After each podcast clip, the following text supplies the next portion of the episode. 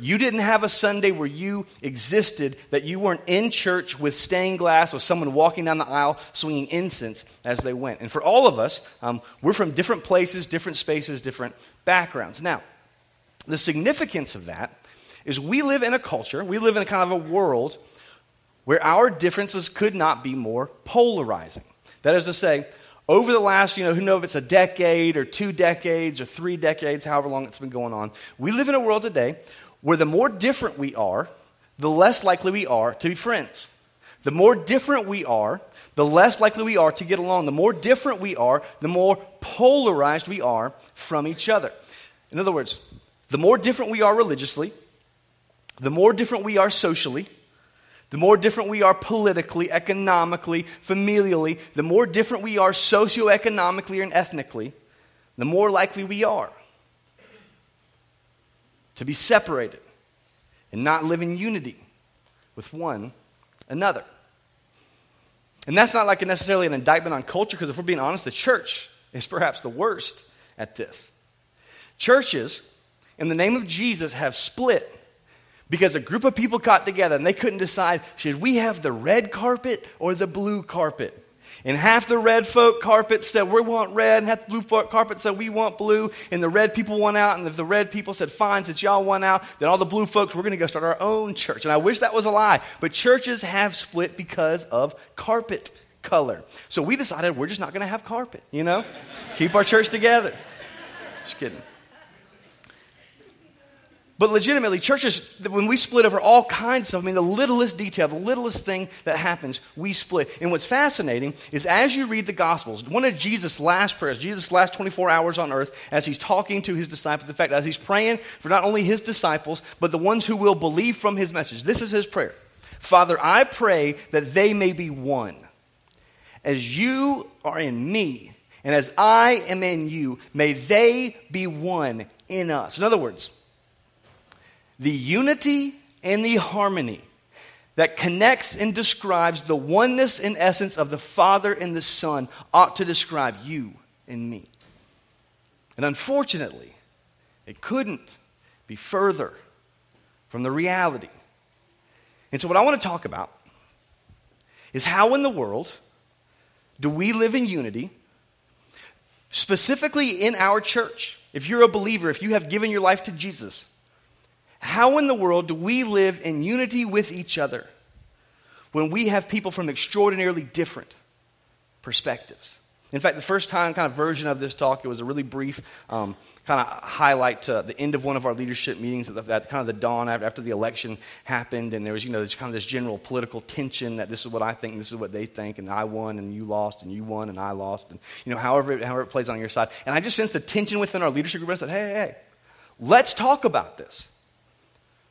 One of the most divisive things, one of the way that, that, that constantly um, a good church, a gospel movement can be thwarted, can be thrown off kilter, is through division. And division almost always happens through deep seated and deeply held beliefs. And so, as people who believe differently, who think differently, how should we live with one another? In a world that says if we're different, then we are opposites. And in fact, if we're real different, I'm just going to unfriend you the more I find out how undifferent we are. So, thankfully, we're not the first people to go through this. In the book of Romans, Paul addresses the early church who was going through a similar situation. Um, in the book of Romans, they were kind of had the church had started, and as the church was going forward, the movement of God was going forward, people were giving their life to Jesus. Um, there were two primary groups of people. There was the Jewish group, and the Jewish group had had the entire Old Testament. They were the, kind of the nation of Israel. They were the seed of Abraham, and they had tons and tons and tons and tons of lineage, of religious lineage behind God. Now, the Jews also had this other group of people who were the Gentiles. The Gentiles were basically everybody who wasn't Jewish. So, extraordinarily diverse group of people describe the Gentiles. All kinds of different religions, lots of pagan religions. Many of them didn't believe in one God before, they believed in a lot of gods. But when the church happened, this message of God sending his one and only Son into the earth, or to the earth, to die for us, that we could be right with God, all of a sudden spread like wildfire in a really, really, really different group and religiously backed people came together, and there was friction. And Paul, in Romans chapter 14, addresses some of the friction of the early church, and in doing so, gives us a parameter for how we ought to act as one body who doesn't have the same background, who doesn't come from the same ideas, and experiences tension that we believe. The implications of our belief are different. So here's what happens Romans chapter 14, verse 1. As for the one who is weak in faith, now, pause. This, when, when he says that, he's going to define who that is, but when he says weak in faith, he means basically there was two ideas, there were two thoughts that were going around about what was right and what was wrong. He says to the ones who are wrong, he describes as weak. So he says to the ones that are weak in faith, or as for the ones who are weak in faith, welcome him, but not to quarrel over opinions. In other words, when you disagree with someone and you think you're right, I want you to make space for that person, but not to prove that you're right. See, most of us, if we talk to somebody who thinks differently than we do, the point of our conversation with them, the point of inviting them in, is to tell them what we think and that we're right and that they're wrong. Now, here's a little kind of like secret to this whole sermon everybody thinks they're right, okay? If you didn't think you were right, you wouldn't think that. So, this whole thing now, here's what's fascinating. Paul's kind of a sneaky guy. We're going to read this in Romans, and we're going to read a little bit in 1 Corinthians towards the end. In both situations, Paul's primary admonishment, Paul's primary correction, and Paul's primary advice is to the strong because we all think we're strong. We all think we're right. We all think we know what we're talking about. And so Paul says, okay, so when you think you're right, here's what I want you to do. I want you to engage with that person relationally, but not for the purpose, not for the point of, not for the reason of proving that you're right. Now, he spells out the actual controversy they're going through in verse 2. He says this One person believes he may eat anything, while the weak person eats only vegetables. Thank you. So, the, so the vegetarians in the room, we pray for you today. You know, amen. The church is settled. You know, we, if you're plant based, you know, good for you. So is, you know, my dog. Anyways, you know, that's not what he's saying at all. Here, here, here was the controversy because of their religious kind of background, there was a group of Jewish people who had a strong dietary law. Now, the dietary laws in the Old Testament were by, for the most part, um, to keep the Jewish natural culture um, and a cultural identity, as they would oftentimes be in exile and in foreign control and whatnot. Also, to keep them clean in some instances where they didn't really have the best sanitary things. But they had this idea that these meats were clean and these meats were unclean. These meats were clean and these meats were unclean. And if you wanted to be approved of by God, if you wanted to be in God's good then you wouldn't eat particular meats. Because of their background, they saw what they could and could not do. But what happened is when Jesus came, and Paul's going to clarify this in verse 14, he basically says that everything is now clean. You can eat anything. There aren't things that are off limits. We don't have the kosher dietary laws that they did in the Old Testament. That in Christ, Christ fulfilled, Christ is, and now made everything clean. But because of their background, they had a difficult time seeing that. Now, the Jewish folks had a very difficult time. The Gentiles got it. They understood hey, it's clean, it's fine, you can eat whatever. And so, in this situation, the Jews who are weak, who don't understand the full implications of the gospel in their life, in their thoughts, and in their religious practices, didn't completely understand are the weak and the, and the Gentiles are the strong. And so, Paul addresses both of them, and he says this he said, Let not the one who eats despise the one who abstains. In other words, and when you're right, when you realize that you can't eat anything, I don't want you to despise the person who doesn't get it. I don't want you to think down. I don't want you to look down on the person who doesn't get it. In fact, for the other person as well, and let not the one who abstains pass judgment on the one who eats, for God, he says, has welcomed him. Now, you've experienced this. I've experienced this. When there's someone who believes differently than us, believes differently than you, believes differently than me, there's kind of one of two reactions. Reaction one is that we think they're dumb for not getting it. Number two is we judge them because we think that they ought not do that. We oftentimes either look down at or we judge we diminish or we judge. He says, don't you dare look down at. Don't you dare judge because they think different. Because they believe that the essence of their faith, the working out of their faith, is different than your implications to your faith. In fact, who are you to pass judgment, verse 4, on the servant of another? It is before his own master that he stands or he falls, and he will upheld, and he will, and he will be upheld, for the Lord is able to make him stand. Now, pause. What he's not talking about is, is areas of sinfulness. He's not talking about, hey, this is one person who's a Christian, another person who's a Christian, this person who's a Christian is obviously in sin. This other person says, hey, don't judge. No, absolutely. You, by the way, you should judge that person. You should talk to that person. You should in love go to that person. What he's talking about too is there are two different people with two different thoughts of how their faith, how they're living for Jesus ought to work out. And he says, come on.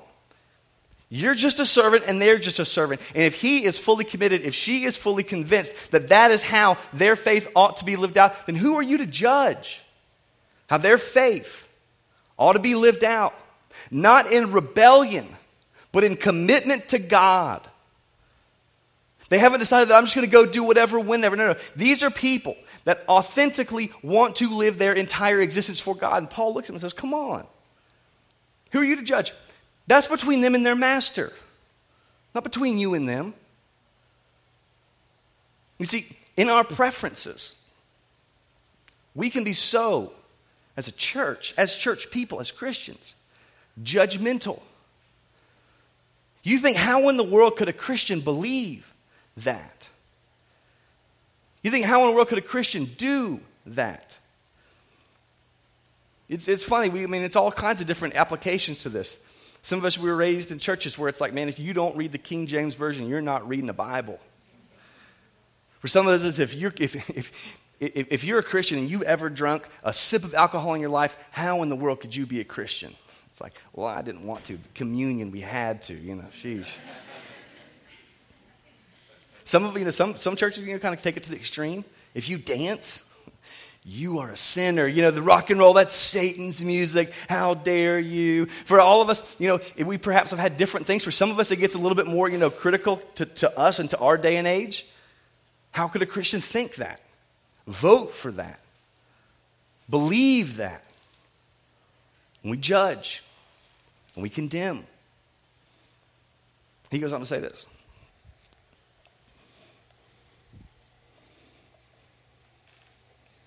Verse 5, second piece of drama. One person esteems one day as better than another, while another one esteems all days alike. Now, again, here's, here's the, the context. The Jewish folk had forever thought the Sabbath was holy. This is God's day. This is God's appointed day. This is a day that we set apart, and there are only a few things that we can do on, on the Sabbath. This is a holy day. The, the, particular festivals, extremely holy days, and these are the holy days. He says, so some of you guys, from the background that you came into, you have some thoughts about what, which days are holy, and some of you think that every day is God's. That what happens on Sunday is just as spiritual as what happens on Wednesday at work, which is just as, as spiritual what happens Thursday when you're with your family, or Saturday with your family, or Sunday when you're with your friends. He says, from backgrounds, there's differences. The Jews, that was really holy. The Gentiles, that was, everything was holy. Now, we look at that and we think, well, in a New Testament context, we're so removed from that tradition that that seems a little bit silly. This would be like for you, if you're, I mean, if you're a Christian, you've been following Jesus for a long time, and for a long time, how you have grown in your relationship with God, how you have felt oneness with God is you woke up every morning, you read your Bible, and you prayed, and the next day, all of a sudden, something miraculously happened in the way that you furthered in depth and grew in depth in your relationship with God was by eating Skittles. Sounds ridiculous, right? We would all gain a lot of weight. We'll just be honest about that one. But there would be something inside of us that would want to wake up in the morning and read and pray, because that has always been the expression of the depth or one of the ways that we were able to lean into a relationship with God.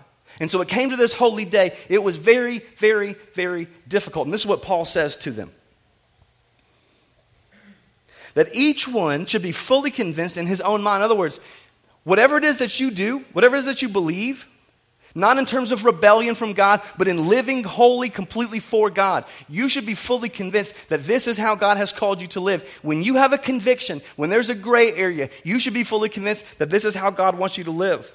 Verse 6 The one who observes the day observes in honor of the Lord. The one who eats, eats in honor of the Lord, since he gives thanks to God, while the one who abstains, abstains, by the way, in honor of the Lord and gives thanks to God. For none of us, verse 7, lives to himself, and none of us dies to himself. For if we live, we live then to the Lord, and if we die, we die then to the Lord. So then, whether we live or whether we die, we are the Lord's. For to this end Christ died and lived again. In other words, he's saying, he's saying just be honest.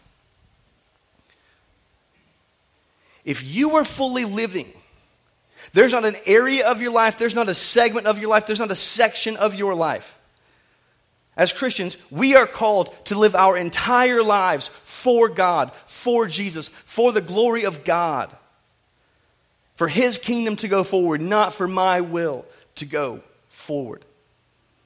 And again, not in an area of rebellion, but if there's a particular conviction that you have, a gray area perhaps in Scripture that you have, a practice perhaps that you have, about how you ought to conduct your family, about how you ought to conduct your business, about how you ought to conduct your nonprofit, about how you ought to conduct yourself in the classroom, about how you ought to conduct yourself with your family or in your fraternity or in your sorority or on your team. You ought to be fully convinced and do it completely for God, not for yourself. Because the hallmark of Christians is our lives are no longer about us, they're about living for Jesus, who died for us, and who died for both the living and the dead as he finishes that verse. Now, he continues on. We're going to skip down to verse 19.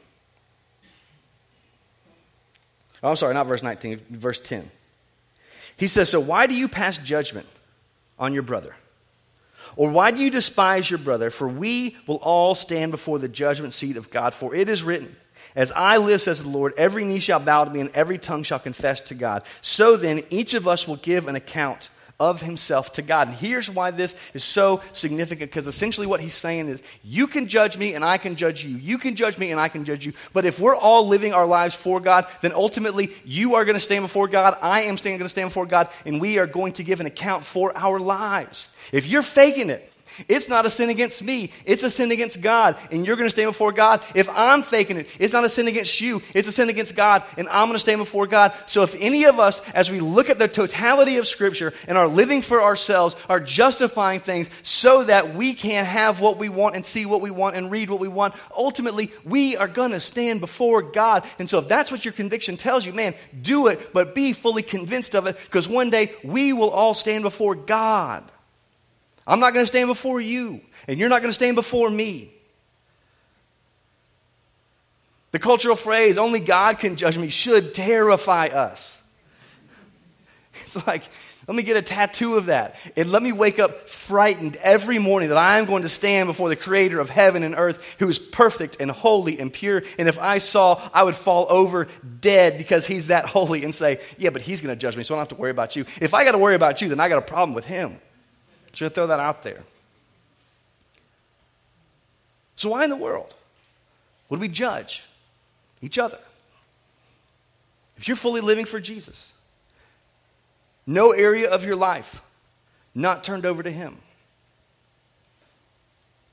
Because I can judge you and you can judge me. But why? I wouldn't tell you because you are between you and God, and you're going to have to stand before Him someday. So he says in verse 19, here's basically what I want you to do with this. So then let us pursue, verse 19, what makes for peace and mutual upbuilding. And do not, for those of you who, you know, you're right, we understand you're right, because at this point we're starting to think, okay, well, hold on, hold on. We're losing sight of this. I'm right. They're wrong. They, let me just say that again. I'm right, they're wrong. Someone should tell them. So he says, Here's what I want you to understand. Do not, for the sake of food, destroy the work of God. In other words, in your rightness, don't destroy your brother or sister. That everything is indeed clean, but it is wrong for anyone to make another stumble by what he eats. It is not, it is good not to eat meat or not drink wine or do anything that causes your brother to stumble. In other words, you have the potential. This is, this is, the, this is the danger in this you have the potential in your rightness to destroy the person who's wrong. You have the, you have the, the potential that because you understand the implications of the gospel fully apply to your life to destroy the faith of someone else because they see your freedom in Christ and it destroys them in the process. He says, It's better for me if I don't eat meat, it's better for me if I don't drink wine than to destroy someone else and destroy their faith. Verse 23 But whoever has doubts is condemned if he eats. And this is why that's so important.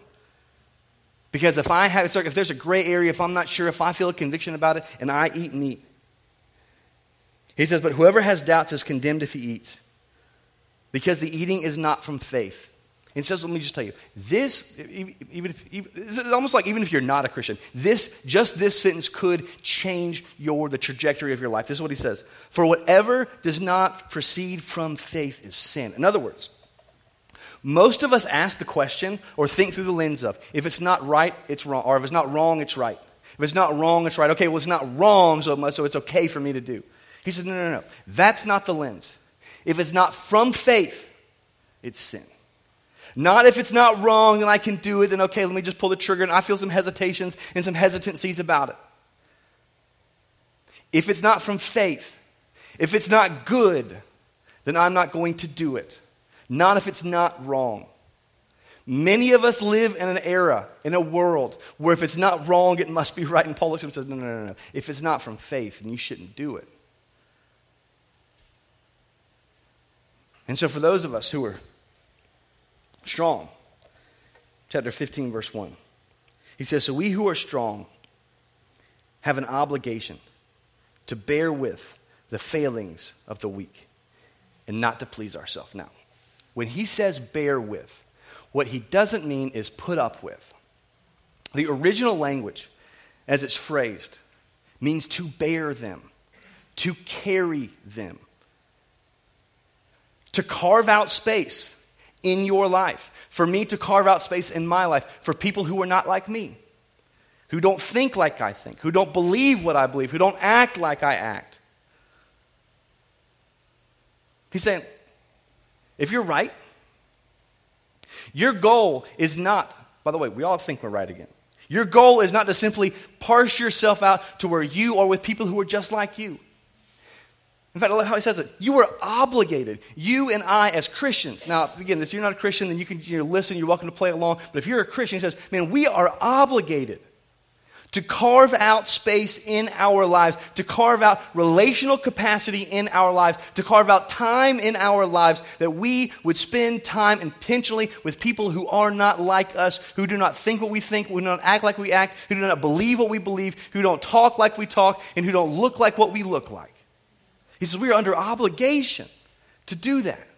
Now, here's this is there's like 15 things in this thing that are powerful. In fact i wanted to make this like a four part series and just walk through this whole chapter but we're not. So let me just kind of feed you through a fire hose for a second okay? This is why this this is one of the reasons why this is so important because for you and i if we don't do this we all live in isolation. Here's the significance of that is that for me if i decide that i'm just going to be with the people who i'm like and i'm going to be narrow-minded about this whole thing then i live in isolation. The other side of that is we think well we're just going to be open-minded about it. this is kind of the world's version of the cure for this thing is we're going to be open-minded about it and everybody and anybody is right and everybody's nobody's wrong. Now, that's not true because Paul says, hey, these people are right and those people are wrong. But in that, what happens is we say everybody's right, but as long as your right doesn't interfere with my right, then we're all just going to be right in our own little sex, in our own little group. Again, we float towards isolation. Paul says, when someone else is wrong, you carve out room in your life for them, but not to prove to them that they're wrong, simply to be in relationship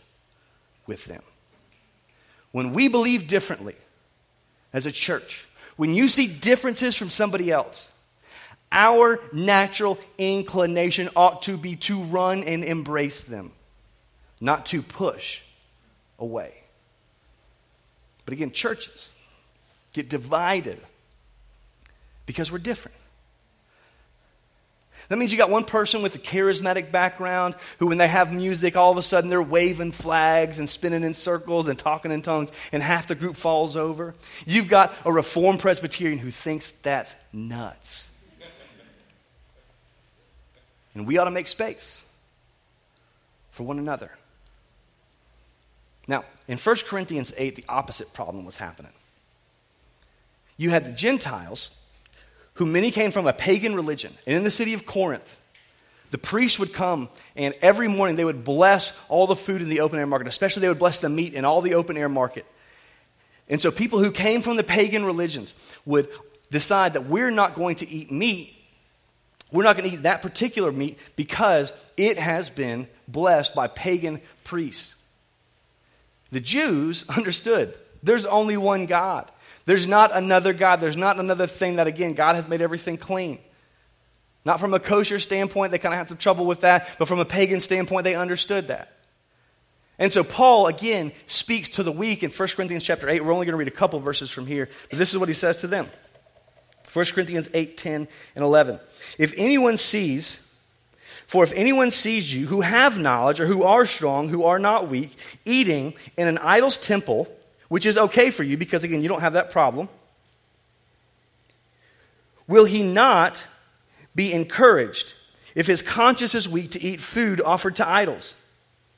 And so, by your knowledge, this weak person is destroyed, the brother from whom Christ died. In other words, and if someone sees you doing that, here's the problem. You might be right, but in your rightness, you encourage someone to defile their own conscience, and in defiling their own conscience, you destroy their faith. Now, let me tell you why diversity is so incredibly important. In Romans, because of the Jews' background, they were able to see the gospel very cloudy. They didn't understand the full implications of the gospel in their life. But in Corinthians, they were able to see it clearly. In Romans, the Gentiles weren't able to see the gospel. They were able to see the gospel very clearly. But because of their background in Corinthians, they weren't able to see it clearly. You know what that means? Because of our backgrounds. All of us in areas see Jesus clearly, and all of us in areas see Jesus cloudy. And all of us think we're right in every single area. All of us are right, and all of us are wrong. All of us are weak, and all of us are strong. That because of your background, you're right and because of your background, you're wrong. And only when you live in community with people who think, act, believe, and are from different backgrounds than you will you know that. C.S. Lewis, Lewis kind of talked about this in a, in a roundabout way in one of his books called The Four Loves. In it, he describes three friends who were real life friends, and as they got together, couple times a week, spent time together. Day after day, week after week, would spend time together. Eventually, one of the friends dies. And as one of, that friend, one of the friends dies, he notices that with his other friend that's still alive, there are things that only that friend could bring out of him. There are personality characteristics that only that friend could bring out of him. His point was this, and we've experienced this too, by the way you can only know someone as you know them in a group. That I might know you in an interpersonal relationship, but when you, we get a small group of people together, I really understand the fullness of you because there's some things that somebody else can bring out of your personality. There's some things that people can bring out of my personality that I don't see unless I see you in a group. So his point was this we are only fully known when we're known in a group because we all bring out distinct char- different characteristics of each individual. If that's true of humans, how much more true is that of an infinitely complex God. You will never know Jesus fully until you see him through the eyes of other people. You will never know. I will never know. We will never see Jesus fully. There are areas where we see him crystal clear, and there are areas where it is so cloudy and complex and we don't know which is which until we enter into community. You see, diversity is both the problem and the solution. It is both the difficulty and the prize. It is both the problem, the thing that's difficult in, in, in reality to, gra- to wrestle with and to grasp with because we're all different and I just think and they just think. And it's also the only way that we will ever see Jesus fully and completely is through the eyes of other people. Now, Let me just say this. With this idea, it is very, very easy to talk about, but very difficult to live out. That we will never see Jesus fully without each other. And at the end, kind of, as he wraps this up, he gives us, and so this is how you do that. Yeah, you invite them in. Yeah, you carve out space. Yeah, you don't have an agenda. And by the way, the reason the relationship is so important is because almost none of us are ever changed by facts. We're almost always influenced by relationships.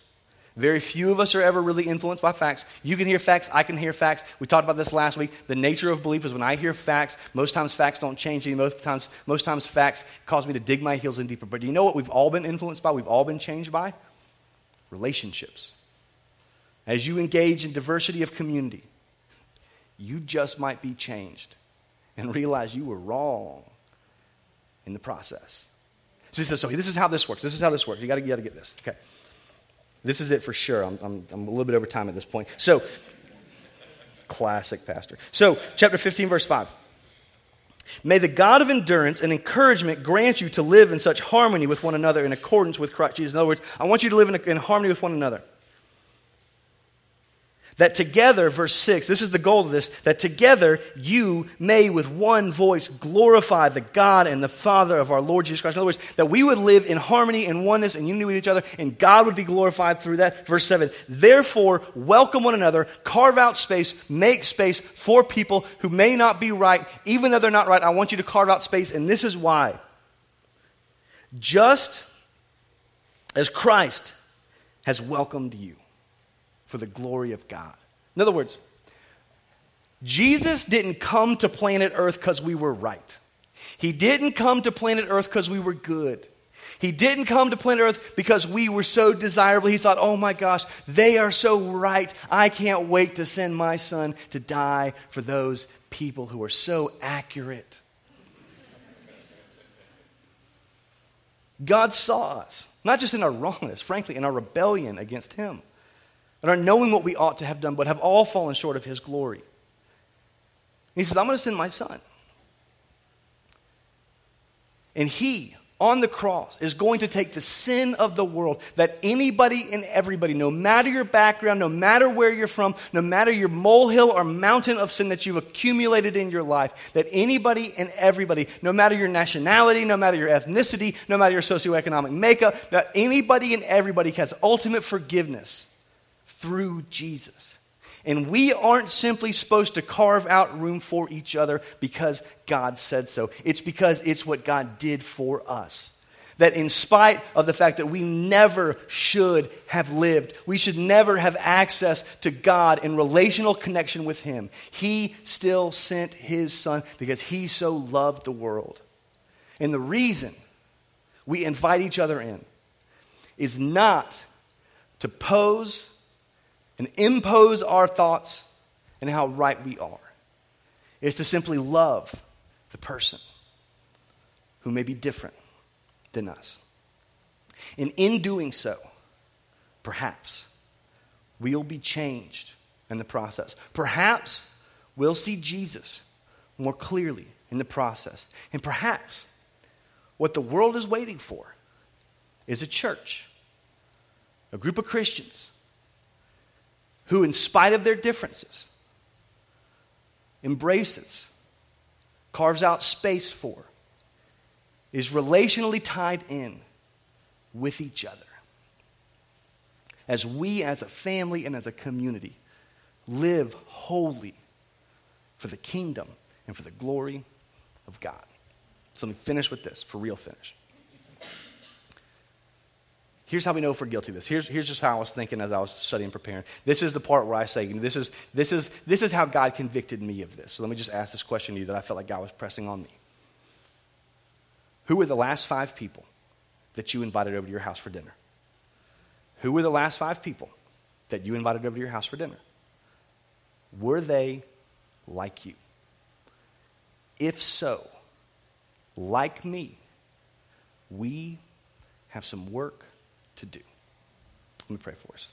Heavenly Father, God, thank you so much for this time that we have together. God, we just are terribly inconsistent at this. We just aren't good at it. Many of us, we just uh, associate with people who are like us. Honestly, it's easier. Honestly, it's more convenient. It substantiates what we think and what we believe. God, would you change our heart to love, to embrace, to bear, to carve out time, space, relational capacity, intentionally engaging folks who aren't like us, don't come from the same background and the same thought process. God, I pray that you would bring a unity to your body like we have not seen before.